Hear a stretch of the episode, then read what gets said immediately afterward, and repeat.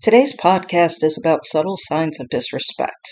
There are many ways a person can be disrespectful. Many of those ways are obvious, such as telling another person they're stupid.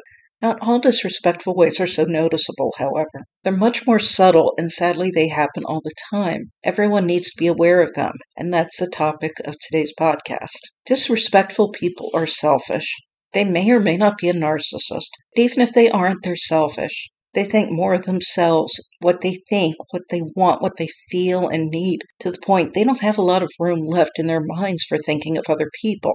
A disrespectful person is inconsiderate of others in many ways, but in particular towards those that are romantically involved with them. If they have a decision to make that affects both parties, they don't consider how their decision will affect their partner. They make their decision based on evidence that affects them only. They also do what they want without consideration of how their actions and behaviors affect the other person in a relationship with them. They make plans to do things without their partner, without seeing if their partner already has plans or would like to come along.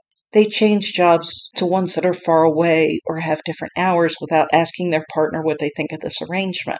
They may even move a distance away without discussing it with their significant other first. Disrespectful people do things that upset other people even when they know their behavior will upset them. It's not usually that they deliberately do things to upset other people. It's that they simply don't think about how their behavior affects others. Or if they do think of that, they don't understand why this particular behavior is upsetting to someone. If they don't fully understand why their behavior is upsetting, the chances of them repeating that behavior is excellent.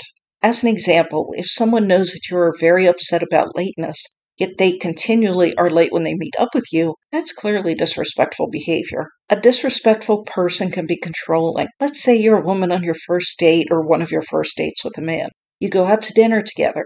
If he places your order for you without asking what you want, that may seem harmless, but it's a subtle sign of control. Or if you place your order and he tells the waiter you don't want that, you want something else instead, that's another sign of a controlling, disrespectful person. Other signs can be criticizing people you love or things that are important to you, such as your job. Disrespectful people have no respect for the time of others. If you tell someone you're on the phone with or visiting that you must go and they act as if you said nothing, that's very disrespectful.